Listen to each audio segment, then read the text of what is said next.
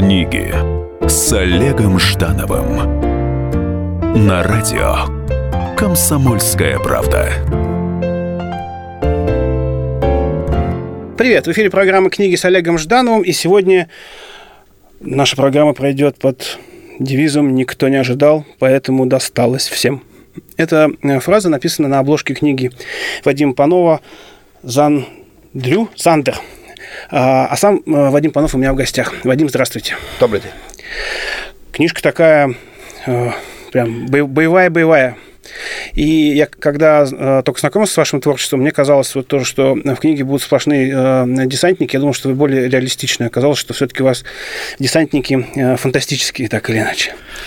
Э, в принципе, да, потому что, как вы правильно заметили, очень много э, сейчас историй о наших десантниках, которые либо попадают куда-то в прошлое и начинают всех э, учить ему разуму, либо попадают куда-то в будущее с тем же успехом.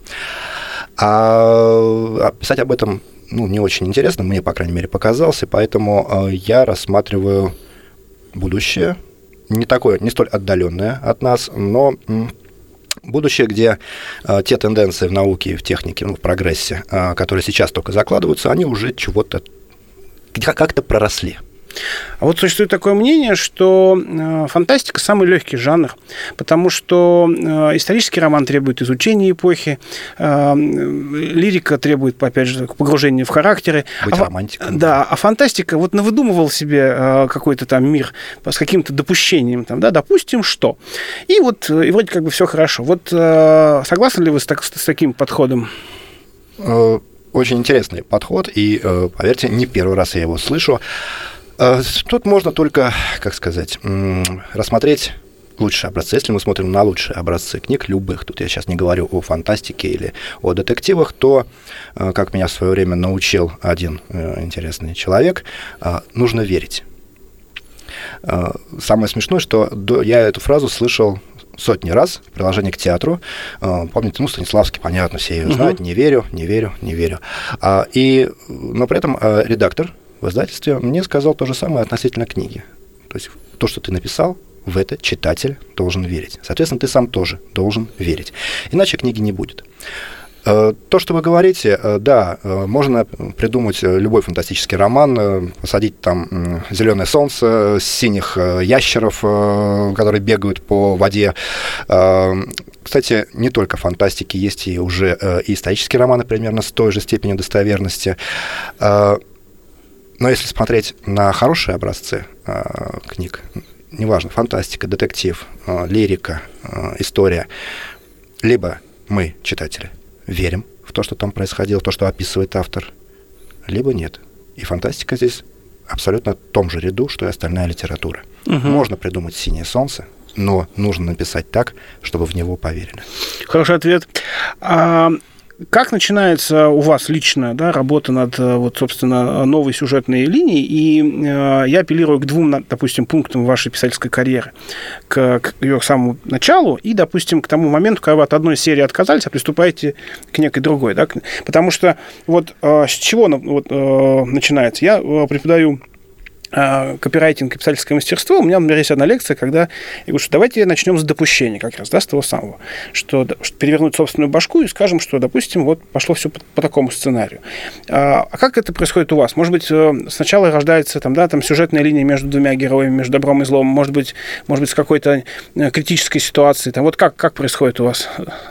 Самое интересное, э, вообще вот самое интересное в писательском ремесле, писательской работе, то, что ответа на этот вопрос, который вы сейчас задали, равно как и ответа, э, как вы придумываете книги, как вы придумываете героев и прочее, его не существует.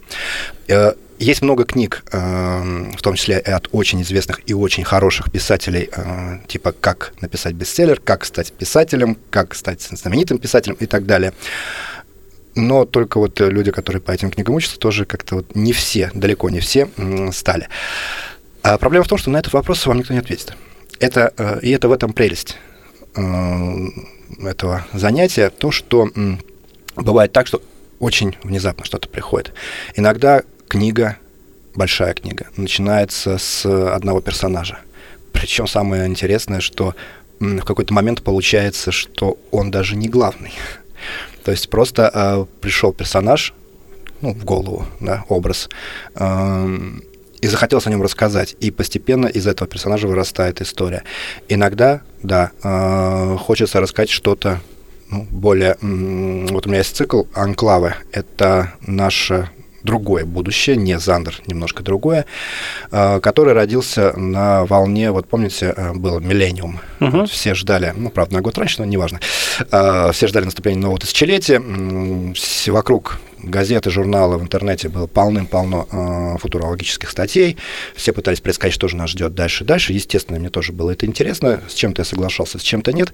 И в результате получился цикл романов о будущем «Анклавы», пять книг, э, которые рассказывают о финале общества потребления. Ну, как вариант. Вот, пожалуйста, отклик на э, общественное как сказать, общественную волну. Как вы ощущаете, книги фантастического жанра, они э, учат чему-нибудь, они формируют что-нибудь, или все-таки это э, интеллектуальное, но развлечение? Будем откровенны, в принципе, любая литература – это развлечение любая, даже та книга на обложке, которая написана, основана на документальных событиях, это все равно есть сочинение автора. А, все равно там откладывается личность автора, его отношение к происходящим событиям, его маркеры, которым он формирует персонажа. Евангелие, например, нет, авторские. Вот, нет, ну Евангелие можем коснуться, но не сейчас. Сейчас мы говорим все-таки о поп-культуре, да. А, и с этой точки зрения любая книга – это развлечение. Это развлечение пищи для ума или просто как м, пофантазировать, потому что раз уж мы коснулись, да, людям свойственно фантазировать, свойственно представлять что-то, что выходит за рамки привычного, за рамки обыденности. Мы говорим, что убегаем от реальности, но позвольте, а, есть... Почему убегаем? Мы отдыхаем от реальности, скажем так, потому что а, мы наблюдаем за тем, как люди играют в футбол, мы приходим в компьютерные игры, там тратим по часу в день, допустим, кто-то больше, кто-то меньше, но тем не менее, за компьютерной игрой. Мы читаем книги, которые рассказывают либо о неких убийствах, либо о неких событиях в прошлом, либо о неких событиях в будущем, как в моих книгах а, мы отдыхаем от того, что нас окружает, и это хорошо, происходит смена картинки. В эфире программы «Книги» с Олегом Ждановым. Сегодня вместе с Вадимом по-новому путешествуем в будущее, и э, причиной этого путешествия стал его роман «Зандер». Вернемся после небольшого перерыва. Книги с Олегом Ждановым.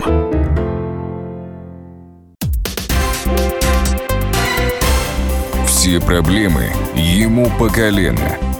И по пояс любые критики. По плечу разговоры с теми, кто по локоть увяз в политике. Политика в России – это не только скучные речи и предсказуемые выборы. Политика в России – это еще и яркое шоу. Это и схватка не только идеологии платформ, но и характеров и личностей.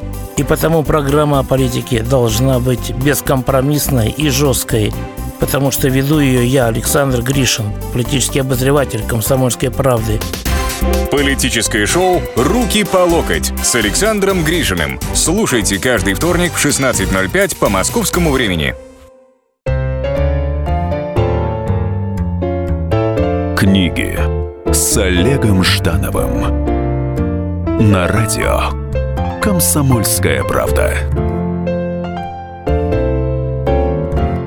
Привет, это книги с Олегом Ждановым. Сегодня у меня в гостях Вадим Панов и его книга «Зандер», а мы общаемся о самом жанре фантастики будущего и, в общем, невеселого будущего в том числе. А э, верите ли вы в то, что э, у, вообще как бы у мира и у России, может быть, э, все-таки есть шанс чуть более оптимистичный, чем войны и такое вот борьба между кланами, оставшимися на пост апокалиптическом пространстве таком?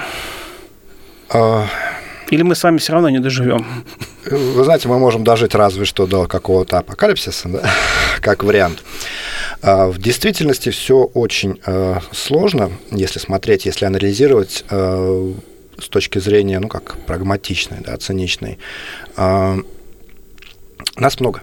То есть отталкиваться нужно от тех вещей, которые очевидны и, ну, как не требуют доказательств. Да? То, что 7 скоро 8 миллиардов э, людей для одной планеты, это очень много, ну, это понятно. Э, будет больше.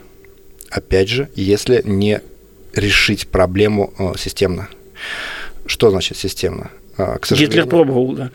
Да, вот, собственно говоря, к сожалению, ну, э, Гитлер это только один из э, вариантов. То есть, э, к сожалению, человечество на протяжении всей своей истории решало проблему э, устранением проблемы.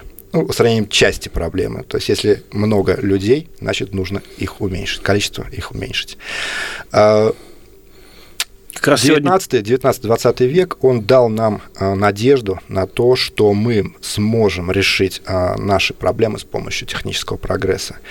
Э, действительно, если мы сравним, предположим, с чем, с чем люди входили там, в 19 век, и даже с тем, чем люди ходили уже в 20 век, э, рывок был ну, невероятный. То есть общество э, не просто шагнуло вперед, общество прыгнуло вперед. Потом наступил 20 век, начало, первая половина 20 века. Это, в принципе, расцвет, по большому счету, нашей цивилизации. Несмотря на две войны жутких, а, которые да, отчасти стимулируют. подтолкнули, в том числе подтолкнули развитие науки и техники, будем цинично, да. Вот. А дальше дальше стагнация. То есть, если мы э, посмотрим, то э, последняя крупная научная теория квантовая – это 20-30-е годы 20-го столетия. Скоро будем ее столетие отмечать. Все остальные теории, на которых мы сейчас живем, это э, вообще 19 век электричество, магнитная э, радиация, ну все, в принципе, э, все основы, весь фундамент был заложен в 19 веке. 20-й, первая половина, обработка, вторая половина и по нынешние дни почивания на лаврах. Мы ничего не придумали. Абсолютно ничего. А, сейчас нам рассказывают, что а, вот, смотрите, придумаем квантовый компьютер. Отлично, у вас будут еще более реалистичные игрушки. Замечательно. Люди летали на Луну, вообще не знают, что такое компьютер. Ну, или говорят, что летали. Но в любом случае там был наш Сегодня как раз э, в Фейсбуке прочел, что, иллюстрируя вашу мысль, что Ренессанс был бы невозможен без э, колоссальной волны бубонной чумы, которая, э, выкосив большое количество людей, сделала ремесленников, мастеров куда более ценными. И сам, само искусство, то есть когда человек понимал, что он завтра умрет, то ему прийти в храм, который расписан великим мастером, вот то есть в этой точке находиться, постоять, стал куда более значимым. То есть вот такой, э, такая аллюзия, во всяком случае, сегодня была мной прочитана. Тут очень э, тонкий момент, есть о чем поспорить. Я не уверен, что это в рамках нашей программы поместится, но с другой стороны, а, Ренессанс это прекрасно, но а, готические соборы конца а, первого тысячелетия, они не менее величественны, не менее прекрасны, они великолепны, но при этом без всякого Ренессанса. Не, ну у каждой, у каждой и романской, и готической традиции были, были свои, конечно, шедевры. Тут действительно э, это немножко другая история.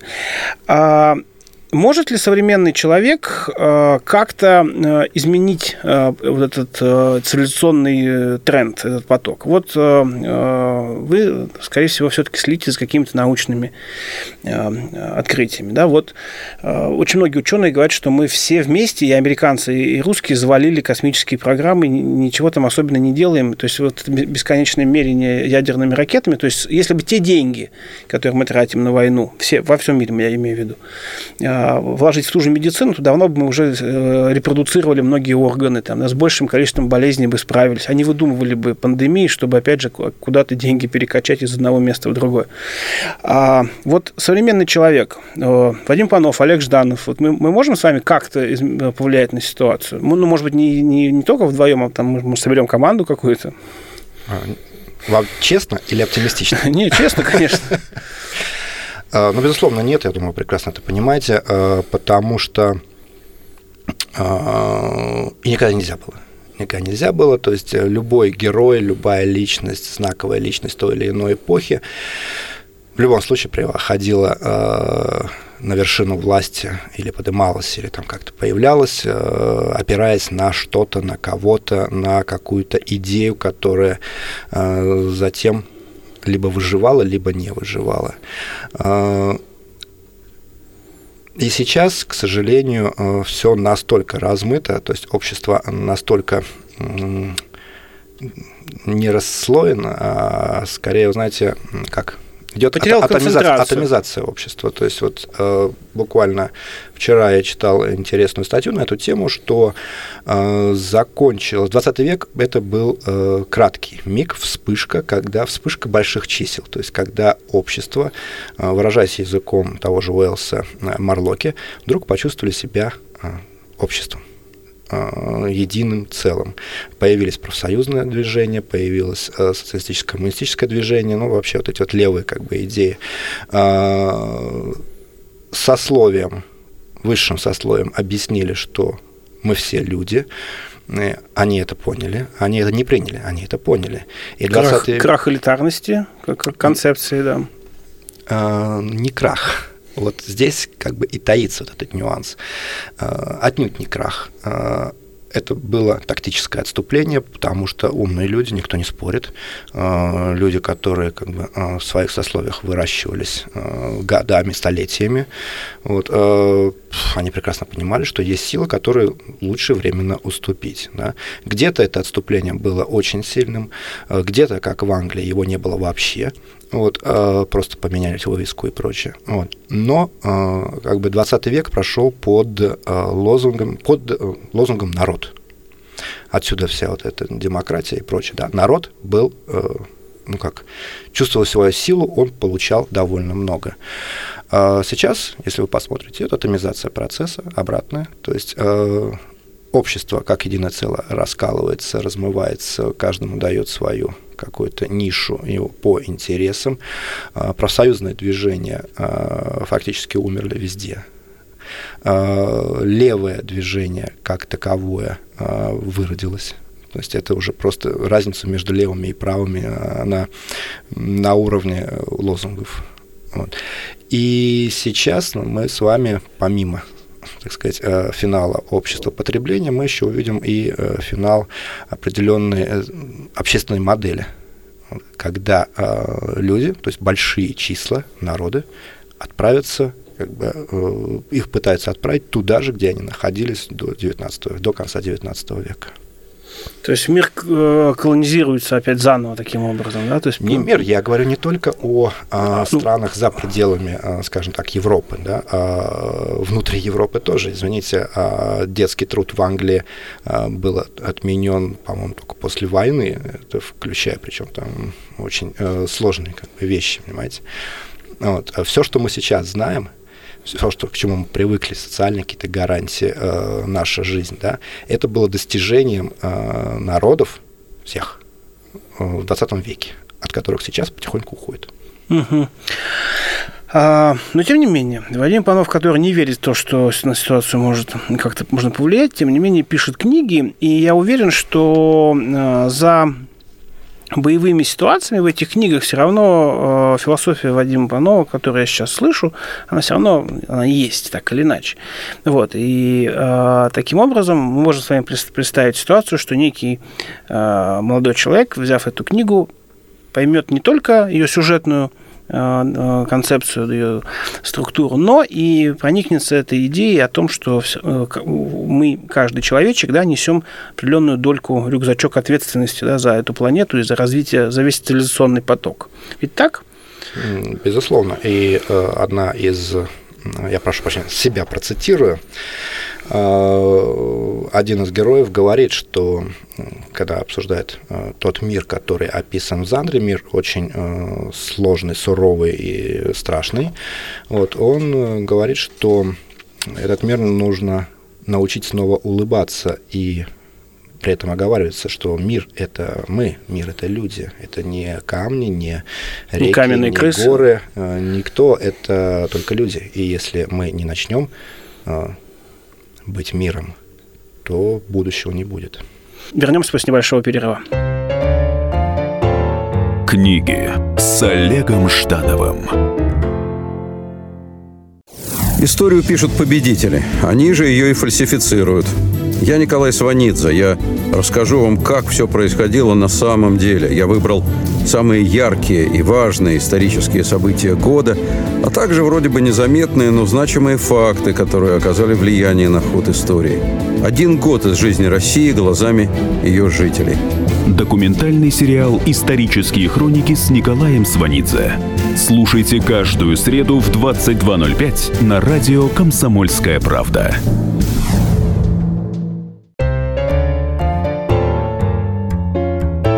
Книги с Олегом Ждановым на радио «Комсомольская правда». Привет, это книги с Олегом Ждановым. Сегодня у меня в гостях Вадим Панов и его книга «Зандер», а мы общаемся о самом жанре фантастики будущего и, в общем, невеселого будущего в том числе. Существует ли, на ваш взгляд, в современной э, российской фантастике и фэнтези э, вот э, преемственность к тем великим фантастам как раз начала 20 века? Ну, мы говорим о том, что Рэй Брэдбери – это все-таки 50-е годы. Вот. И там, ну, у нас, у нас есть совершенно сумасшедший Стругацкий, который тоже ну, такого евангельского масштаба там действительно. Вот. Ну, на мой взгляд, это я не, не, не апеллирую к истине. Вот э, у вас есть ощущение, что российская фантастика находится в некой традиции, или все-таки ее как-то вот эти коммерческие времена по, сильно по, по, поистрепали? Э, ну, любая э, литература является своего рода наследником и продолжателем того, что было перед ней. единственное, что э, здесь нужно понимать, что наследует, как правило, как ближайшим родственникам, а не дальним. Да? То есть если мы посмотрим на образцы, лучшие образцы фантастики отечественной э, тех же 40-х годов, 30-е, 40-е, Беляев, Толстой, угу. это Грин, безусловно, а, как фантастический фантаст. А, это прямое наследие классического русского романа XIX века. То есть и язык, и стиль изложения, и в общем-то, ну, как сказать, там разница очень, она, естественно, есть, присутствует, особенно Толстой баловал. Вот, но, но вообще очень то, был такой да, разноплановый. Да, но тот же Грин, например, это а, очевидно, как бы вот э, классика русской литературы просто на, а, ну, модернистский вариант, на, на фантастической да. почве, да, с фантастическими допущениями. Вот, а так это ну, прямой Куприн. Вот. А дальше, безусловно, а, меняется мир, меняются люди, меняется настроение, да, и меняется язык в том числе. А, мой любимый пример а, есть тот же Чак Паланик со своим бойцовским, бойцовским клубом. клубом. Да, есть Булгаков, Мастер Маргарита. Да? Прекрасные книги и та, и другая. Замечательные книги. Но невозможно написать Булга... Мастера Маргариту языком Паланика это, в принципе, не нужно и невозможно. Точно так же, как и не мог бы Булгаков со своим певучим языком, мягким, э, описательным, э, рассказать историю бойцовского клуба. Там требуются другие слова, другое построение фраз. И почему? Во-первых, история, во-вторых, люди меняются. И поэтому, естественно, уже э, Иван Ефремов, который писал чуть позже, да, у него уже было немножко другое э, чувствуются вот эти вот длинные большие работы, да, а, но уже написаны по-другому. Вот. И сейчас, безусловно, то есть мы э, отдаляемся от тех времен, ну хотя бы по той причине, что э, сейчас мало кто сможет прочитать качественно прочитать э, роман XIX века. Да? Э, я в свое время э, работал над э, циклом Герметикон. Это как раз э, стимпанк, это это э, действие происходит в эпоху приближенную, ну как, конец 19-го, начало 20 века, вот по-нашему. Да?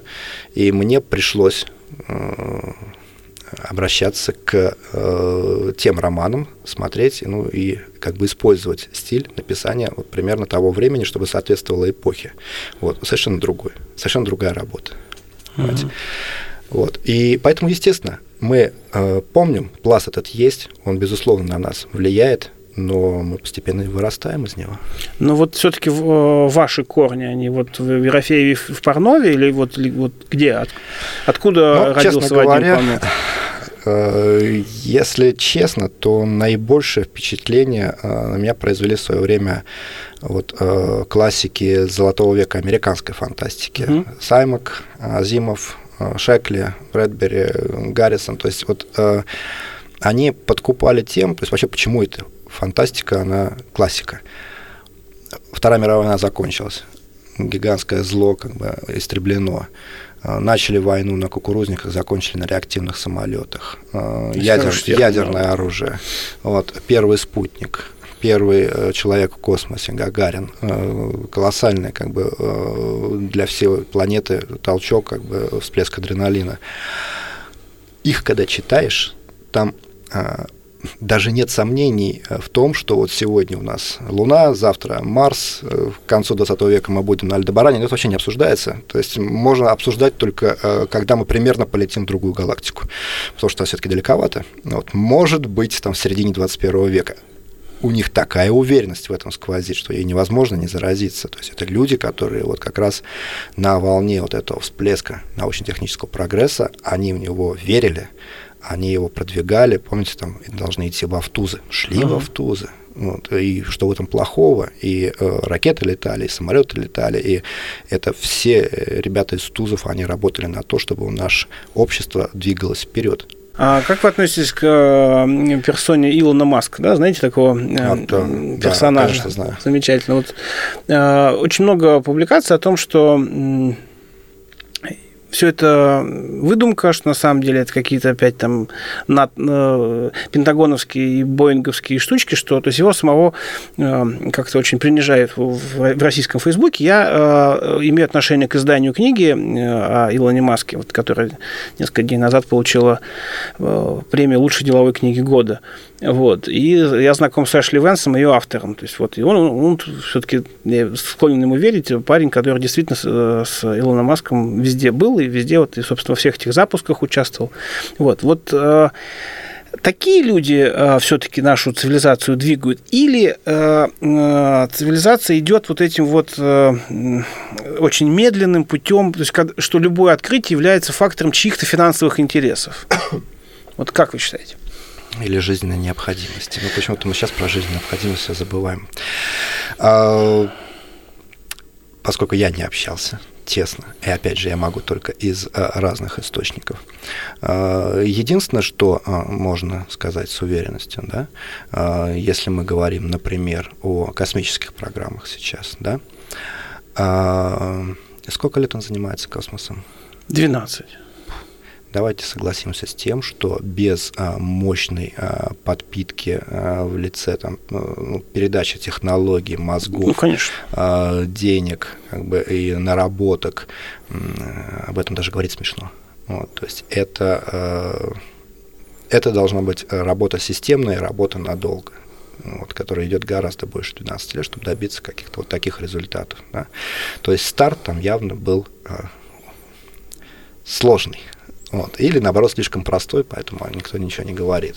Построить с нуля так можно только в Джеймсе Бонде, ну, помните, ну, в одной из серий. Да, я имею в виду вот психологический его посыл, ведь он же, он же, он же правда псих, верящий в то, что мы должны прийти на Марс, мы должны основать там колонию. Он, он ведь но, мне очень понравилось его высказывание, что он же э, получил свои первые крупные, серьезные деньги, 150 миллионов значит, долларов в 28 лет. В принципе, можно все, да, селиться на острове и, и в общем, плавать с девочками на яхтах, там все, больше ничего не делать. Деньги сами себя будут зарабатывать. А он, тем не менее, а, поперся в те области, там, да, которые все-таки, как он считает, нужны человечеству. Да? То есть, э, ну, Hyperloop, например, там, да, сказать, быстрые поезда там, и так далее. Не знаю.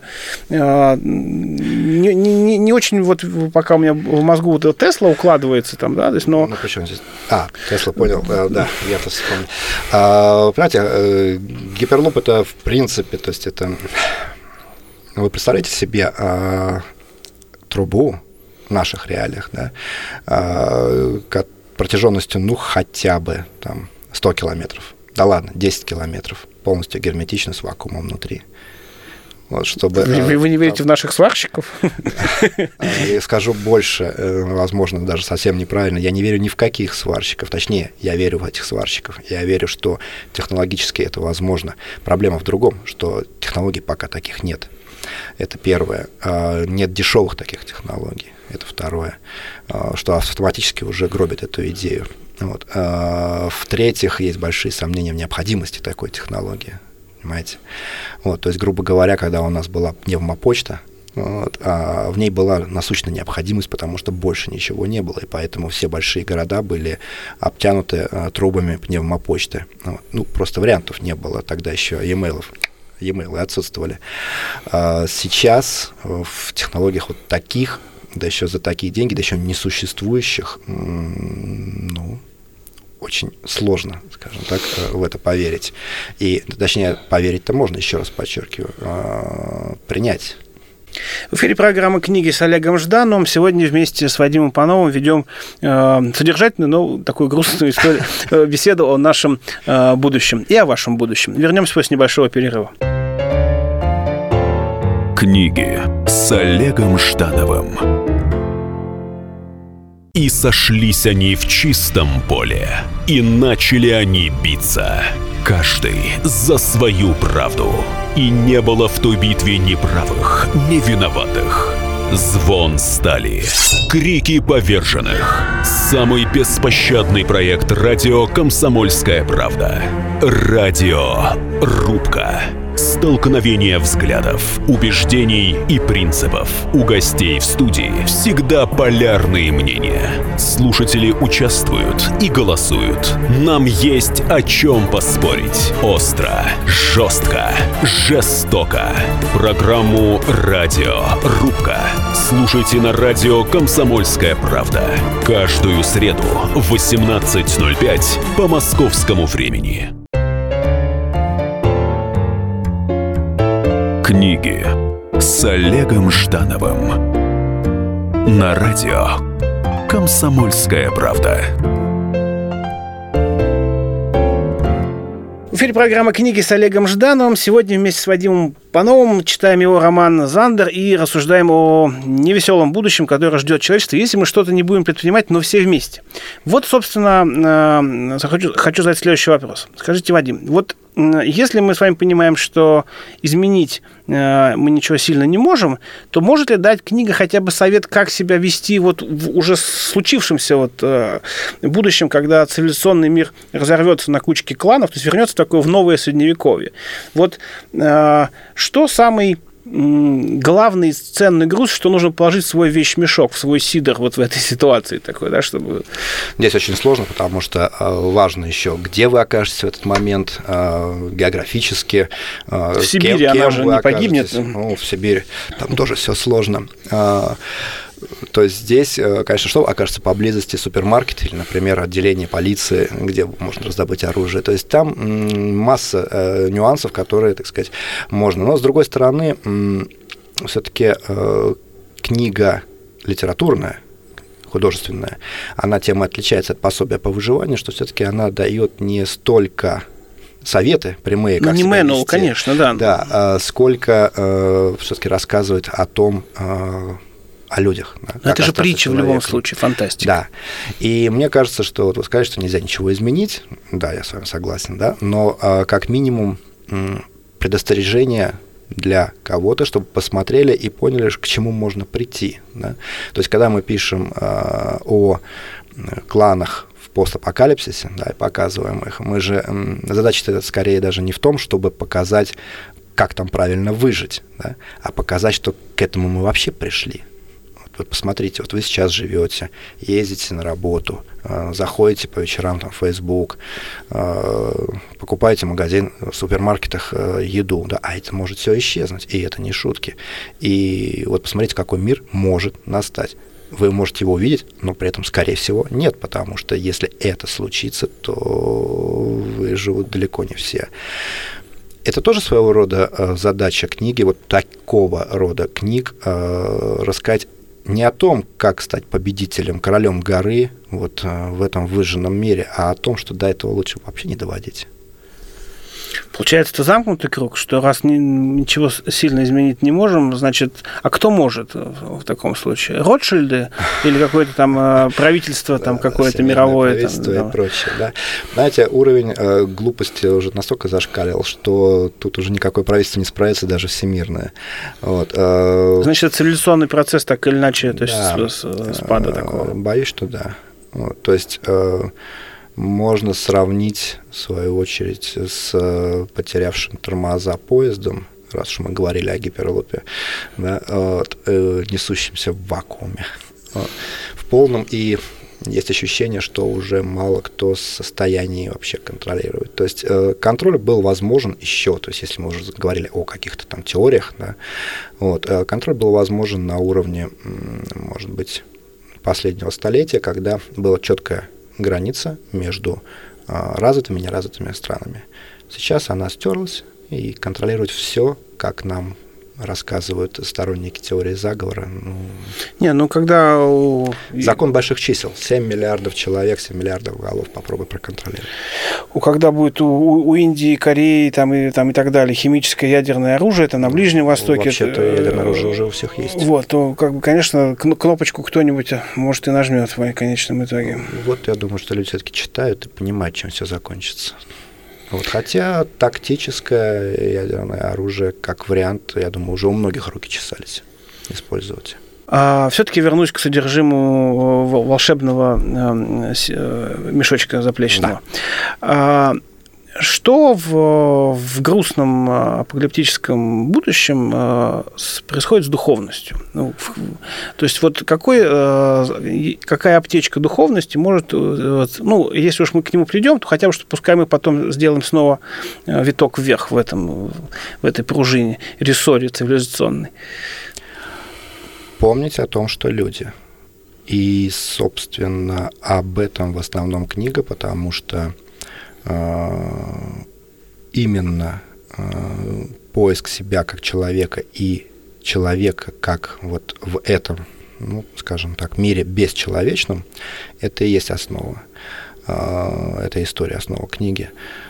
То есть как люди остаются людьми или пытаются остаться, ну, или хотят остаться. Хочу чуть подробнее просто. Вот в чем э, эта человеческая суть именно вот такого, ну, ну, условно, не то чтобы идеального человека, это такая слишком э, шаблонная формулировка, а вот э, человека, ну, несущего добро, что ли, да? Сози- человека созидающего, вот так. В одно слово. Хороший был бы ответ в одно слово. Да. нет, на самом деле, вы знаете, как ни странно, это слово есть, иначе бы я не спросил. А, забота. То есть человек, который хочет а, построить что-то на будущее, он а, будет заботиться о ком-то, то есть не только о себе. А, вот то, что мы говорили об атомизации общества, да, это разрушение человека, потому что, как ни крути, а мы все-таки не одиночки. И чтобы добиться чего-то, добиться чего-то в одиночку мы не можем. Поэтому забота о тех, кто рядом, забота сначала забота, потом о тех, кто чуть подальше, а в целом как нужно понимать, что мы все люди – и заботиться друг о друге. Ну, кстати, не знаю, читали вы об этом или нет, но просто есть одна из эволюционных э, теорий, где э, прописано, что основой развития цивилизации является как раз альтруистическая тенденция. Э, именно в том, в том смысле, что в племени происходит дифференциация между охотниками и стариками и слабыми. То есть, и таким образом одни охотятся, э, приносят еду другим, а те обрабатывают, и те развивают ремесла, и пошла-пошла цивилизация. То есть, вот если бы просто охотник старого не, уме, не может охотиться, убивали. Там, да, был такой период в истории человечества. И а пока не, вот пошла альтруистическая тенденция, то есть забота, да, так или иначе.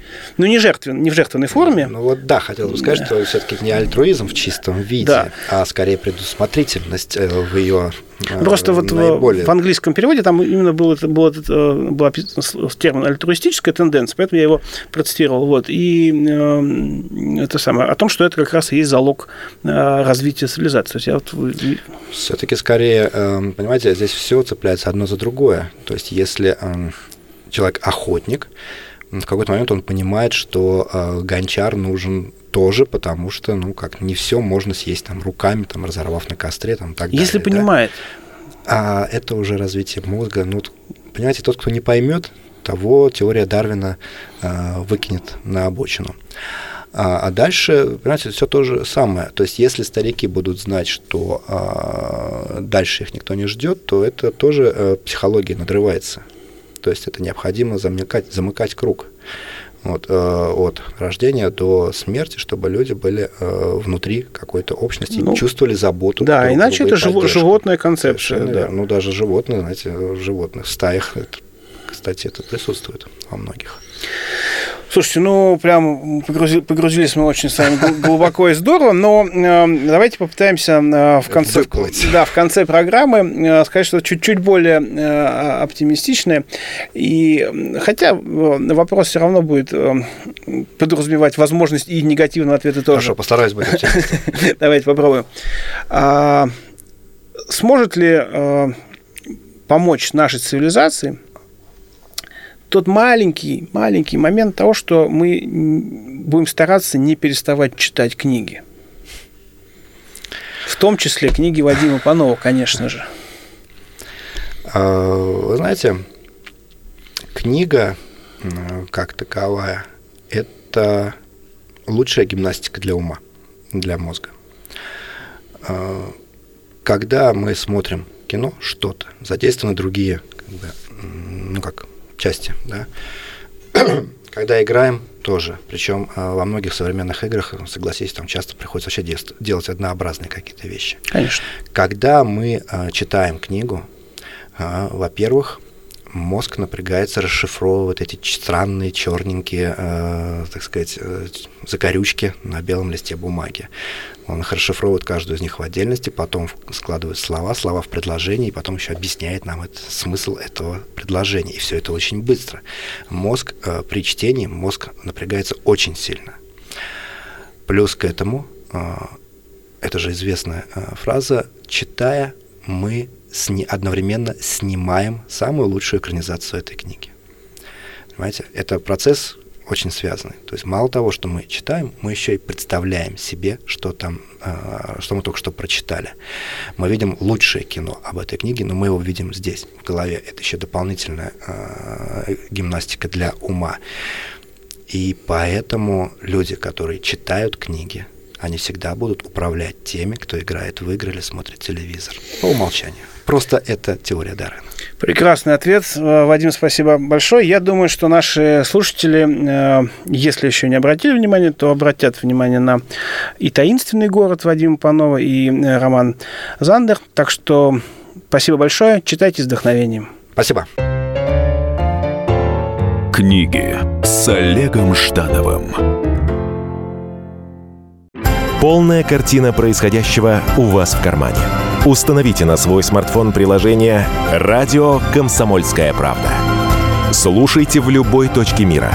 Актуальные новости, эксклюзивные интервью, профессиональные комментарии. Удобное приложение для важной информации. Доступны версии для iOS и Android. Радио «Комсомольская правда». В вашем мобильном –